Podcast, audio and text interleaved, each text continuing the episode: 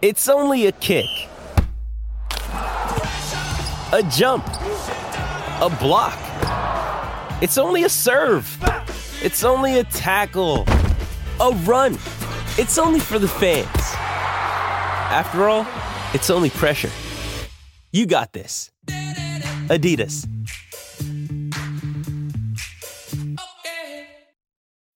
When you need mealtime inspiration, it's worth shopping Kroger, where you'll find over 30,000 mouthwatering choices that excite your inner foodie. And no matter what tasty choice you make, you'll enjoy our everyday low prices, plus extra ways to save, like digital coupons worth over $600 each week. You can also save up to $1 off per gallon at the pump with fuel points. More savings and more inspiring flavors make shopping Kroger worth it every time. Kroger, fresh for everyone. Fuel restrictions apply.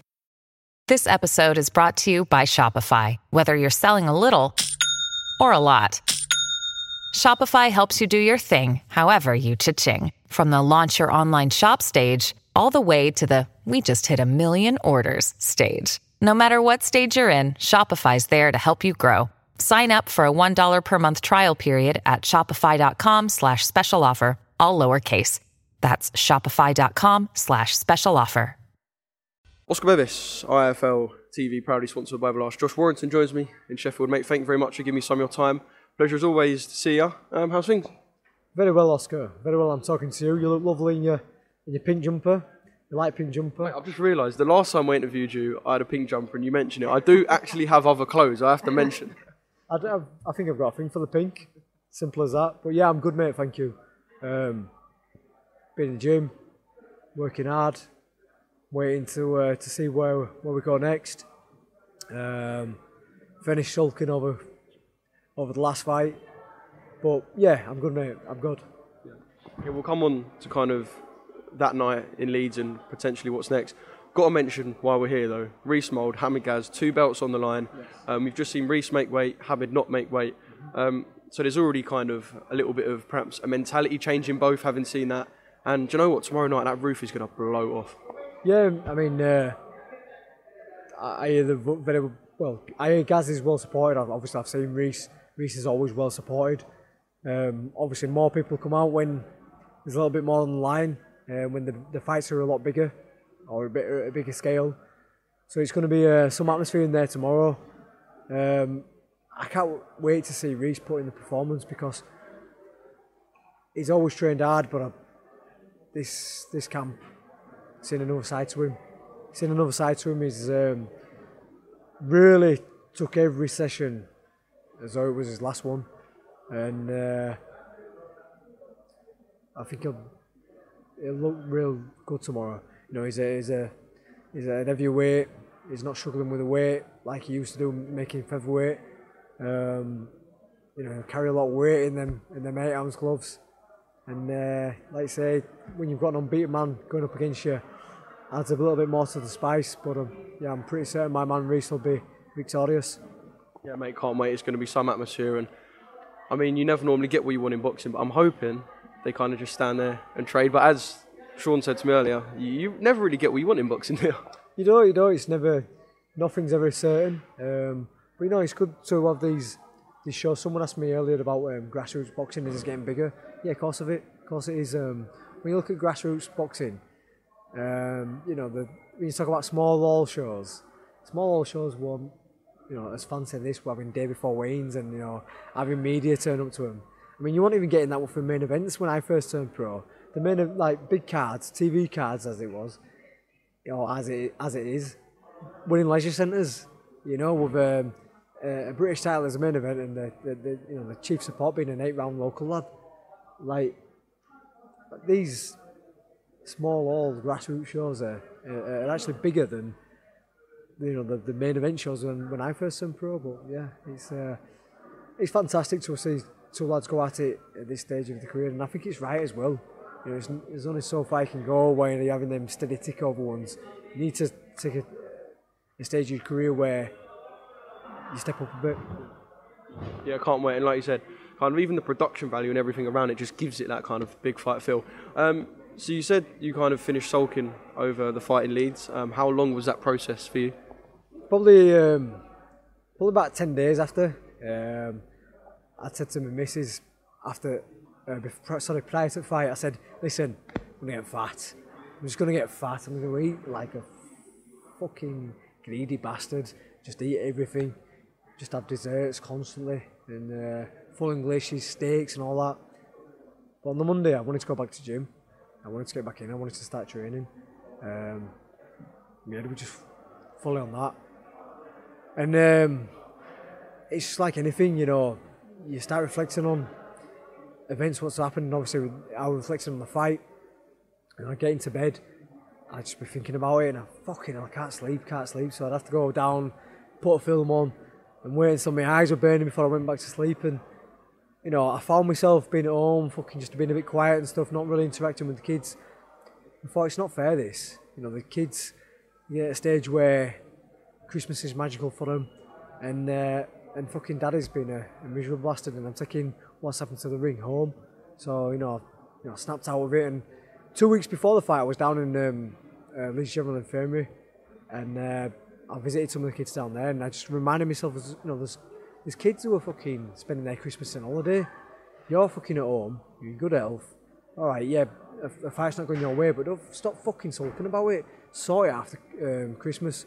Enjoy this and then get back to it New Year. And that's what I did, mate. I just, uh, give myself a slap around the old chippy chops, and um, yeah, put it to put it on the back burner. I haven't watched it back. I'll be honest with you, I haven't watched it back yet. Um, I couldn't. Is that because you can't, or you just don't want to? as the weeks go by, I mean, we're eight weeks prior post fight now. Um, it's getting easier, and I'm getting the fucking courage to to watch introductions. But I've not been able to sit down just because of um, the way my head works. I'd be fucking, I'd get so worked up and wound up because it was a fight of two halves, wasn't it? You know, I I started slow. Now I've dissected my own fucking head and thoughts and feelings of why I started slow, and you know people can make whatever reason, but without realising subconsciously, I, was, I was probably protecting that jaw. And I know my changing point came in around four, round four, around five, when I'd gone back to the corner and I mentioned to my old man, he's fucking just caught on jaw again and it feels like it's, it's, it's hurt. He went, you think it's broke again? I went, no. Well, it's fucking alright then, Josh. And it's like, that gave me a bit of a slap around the face to um, just fucking crack on. All of a sudden, I left I got off off the corner with a different mindset. I started taking the fight to him. Fuck me, it was. I mean, I haven't watched the fight back, but some of my pals have um, sent me the CompuBox readings. Some rounds I didn't even throw a jab. It's like fucking. You look back at any of my fights, jobs constantly getting pumped out. And really, when you think, well, what is the reason of that? My jaw got broke on that side without realize, re- realizing it, probably gun shy because I didn't want to get caught again. But once I got through them initial four or five rounds, and I didn't give a fuck, you know. And I started taking the fight to him, and the, the fight changed course, you know. And um, towards the back end of it, I was desperate to because I said to my old man around round eight or nine, I said, "How are you seeing it?" And he said, "Listen, it's close, but you finish strong here, then belt staying at home, no problem. Put my foot on the gas and won the championship rounds, and I you know thought it'd be enough to to get my hand raised at the end, but I just, just didn't think so. Obviously, Lopez was kind of modelled as this stone cold killer who's going to come, and the one thing he's going to do is come and try to knock you out, and that's kind of going to be completely it. Um, obviously, this was the first time for him that he stepped up to that elite world level facing you. Um, did you feel kind of that power at any point from Lopez? Was there a shot that kind of made you go, all right, obviously, you know, you didn't get wildly hurt, but was there a shot that kind of made you go, yeah, I can see why, I can see why he's kind of got that reputation? Not really. And the, and the, the re- listen, that's not being cocky, but the reason being is I was taking four, five, six, seven at times without coming back, where normally I'd be quick to respond. I'd let you have one or two and I'd respond. I didn't respond again in the like early stages because fucking bit preoccupied with that. I feel that that's, that's done now and I'm out of it, but I'd feel uncomfortable taking fucking four, five, six, seven off someone like Kiko Martinez. You know, yeah, anyone stepping up to this level, they've got a bit of a foot behind him, but it's no way is this fucking monster big puncher. And if you're allowing someone to tee off on you, then yeah, they're going to get a bit of purchase and momentum behind them. And especially when he throws the shots from weird angles and he's like that Mexican style where they put a lot of their body weight into the punches.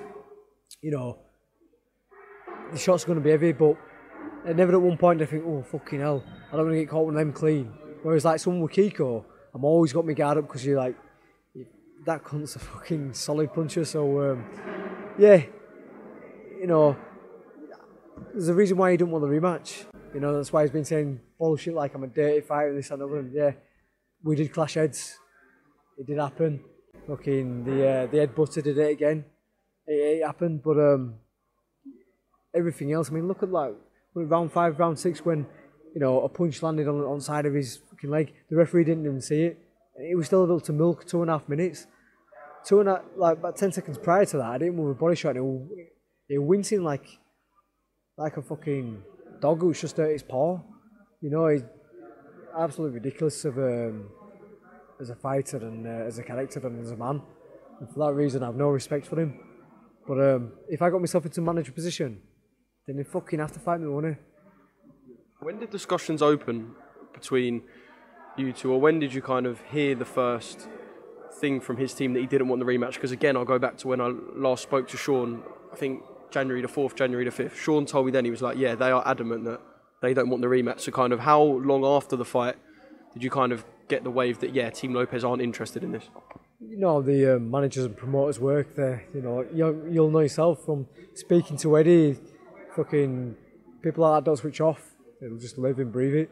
Um, managers, promoters, and obviously Steve Wood, my manager, he works very tirelessly for myself. Gets paid well, so he's to earn his crust. But no,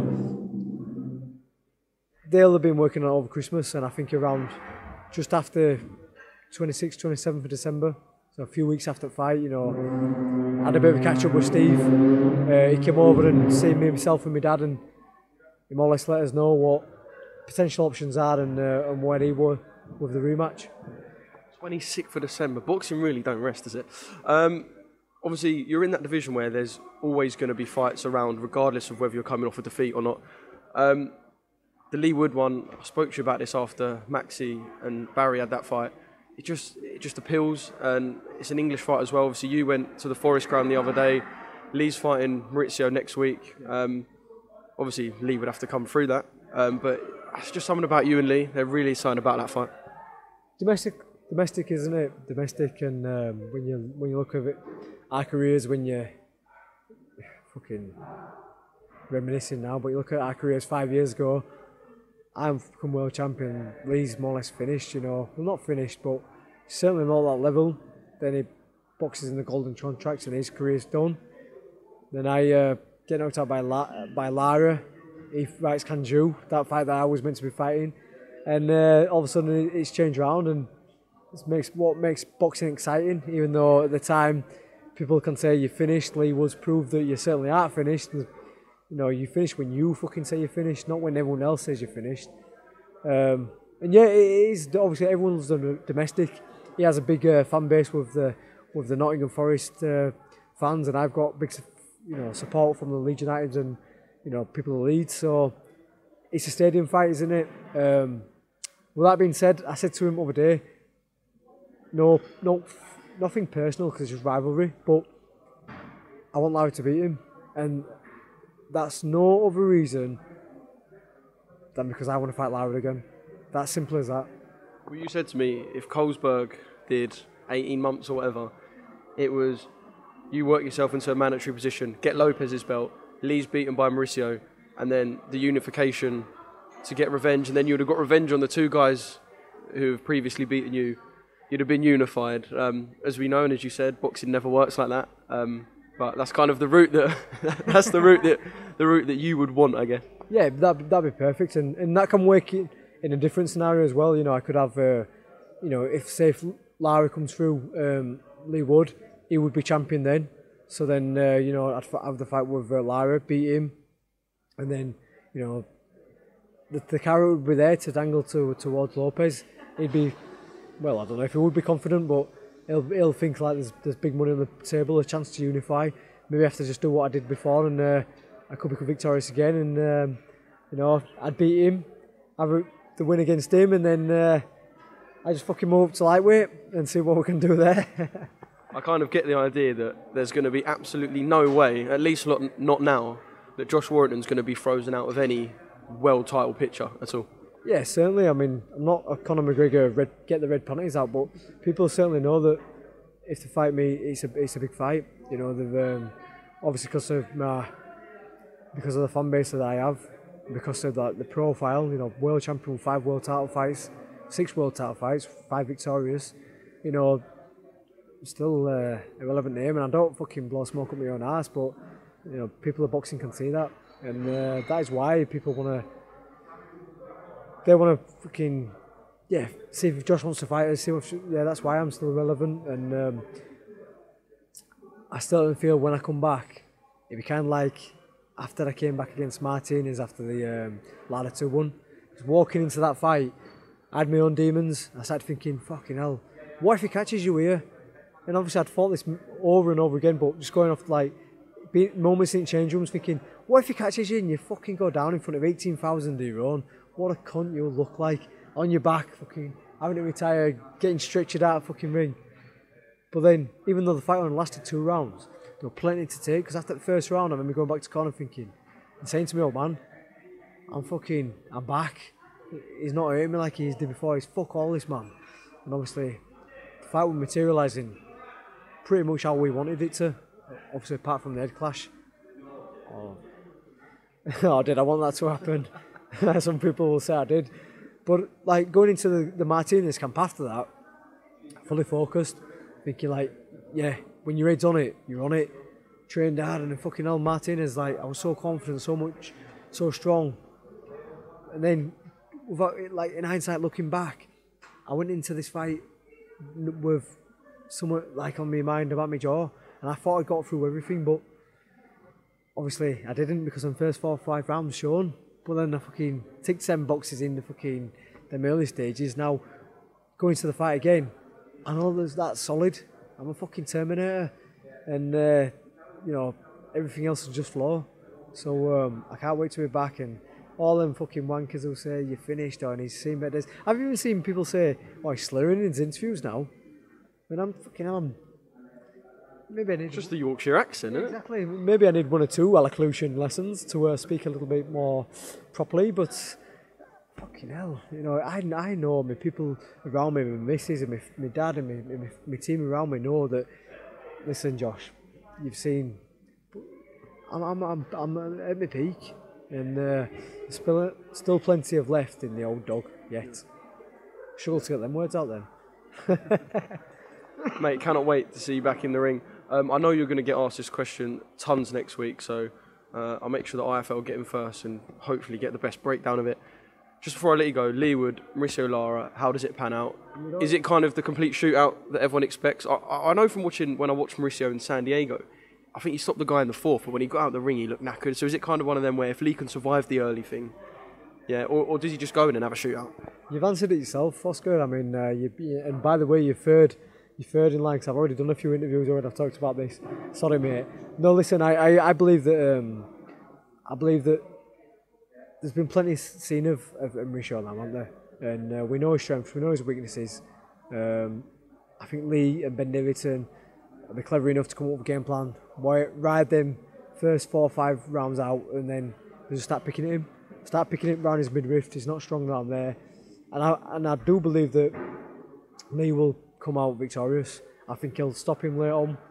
Um, or, or win it like pretty comfortably. I mean, I reckon they'll put Lara down at some point in the fight, but you know, it's going to be either points or uh, or a late stoppage. And even like I said earlier, I want Lara to win just because I want to fight Lara again, but I believe that Leigh will win.